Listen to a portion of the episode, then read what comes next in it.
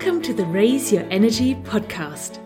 We are just days away from a new year, so this is a great time to reflect and celebrate the last 12 months.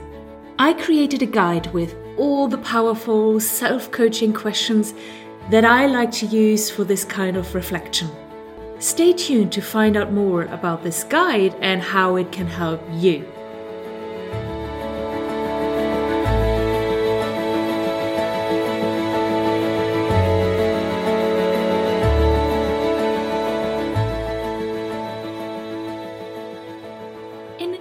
Days, we are closing off 2021.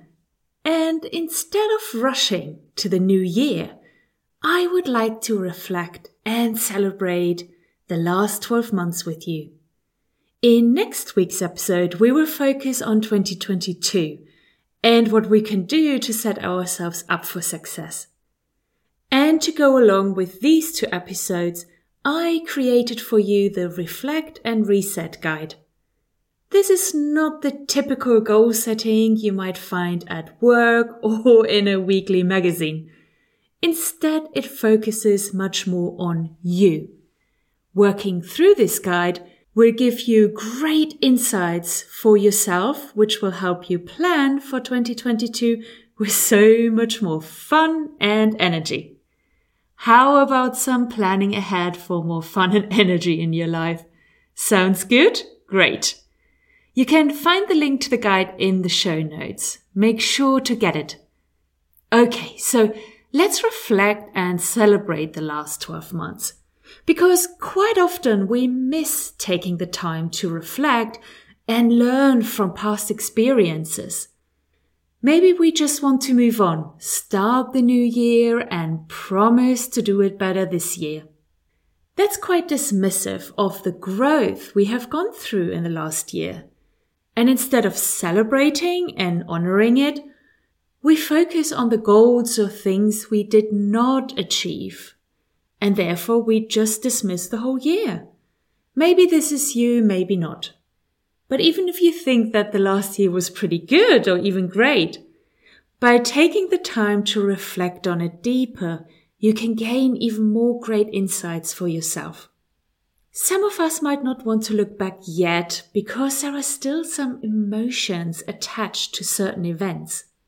And reminding ourselves of these events might still be painful or uncomfortable.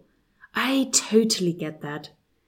Maybe you can still go through the reflection of the year, but more from an observer's perspective.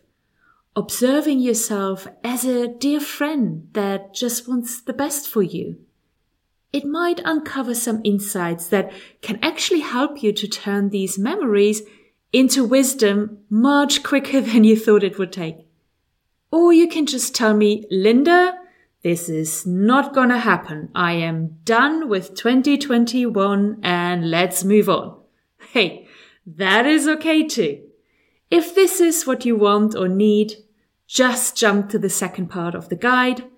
Be kind to yourself and and at the same time see where you can step a bit out of your comfort zone.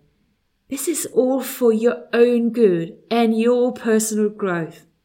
You want to do this exercise for yourself and not for anyone else. Going through this reflection process means that you can let go of some failures and defeats of the year. Maybe it feels then more easy instead of carrying it with you into the new year. This is extra baggage that will just get heavier and heavier each year, just because you might not want to look at it. Take the opportunity to lose some of this extra weight and your steps into 2022 will be much lighter. I want you to take some proper reflection time. So download the guide and write down your answers in the document. But while we are together now, let's go through the questions so I can give you some further guidance on each of them. We start by taking stock of the main events that have happened in the last 12 months. Choose events that are meaningful to you. Don't classify events as important or not important through the judgment of others. Write everything down in your private life and your professional life. Everything that comes to your mind that is meaningful and impactful. Then we are going to reflect on these events and look for lessons in them. Have you gotten any learnings out of these events? Something that you could use in the future. Maybe you got to build a new strength out of a very difficult situation. That's fantastic. Next time something similar happens, you have a new resource that you can fall back to. Next, we are going to focus on your energy throughout the year. First, we are focusing on what has given you energy. So, what have you enjoyed doing in 2021 so much that you would like to continue having it or doing it in 2022? Anything that comes to mind that makes you feel good and energizes you. We want to make sure we remember and plan for it again in the new year. Next, we are looking to the other side and ask ourselves where we spend or even wasted a lot of our energy. And if we find areas, we want to ask ourselves if we could let go of them and leave them behind. Maybe there is a step we want to take in the new year to avoid it in the future it's always good to ask ourselves, how could that look like? What would need to happen to leave it behind? So then we can assess if it is something we want to go for. We can always decide not to, but just assessing how it could look like can give us an idea for the future.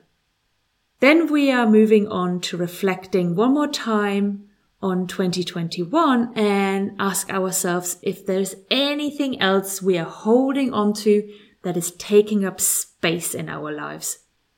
And we want to look at various places.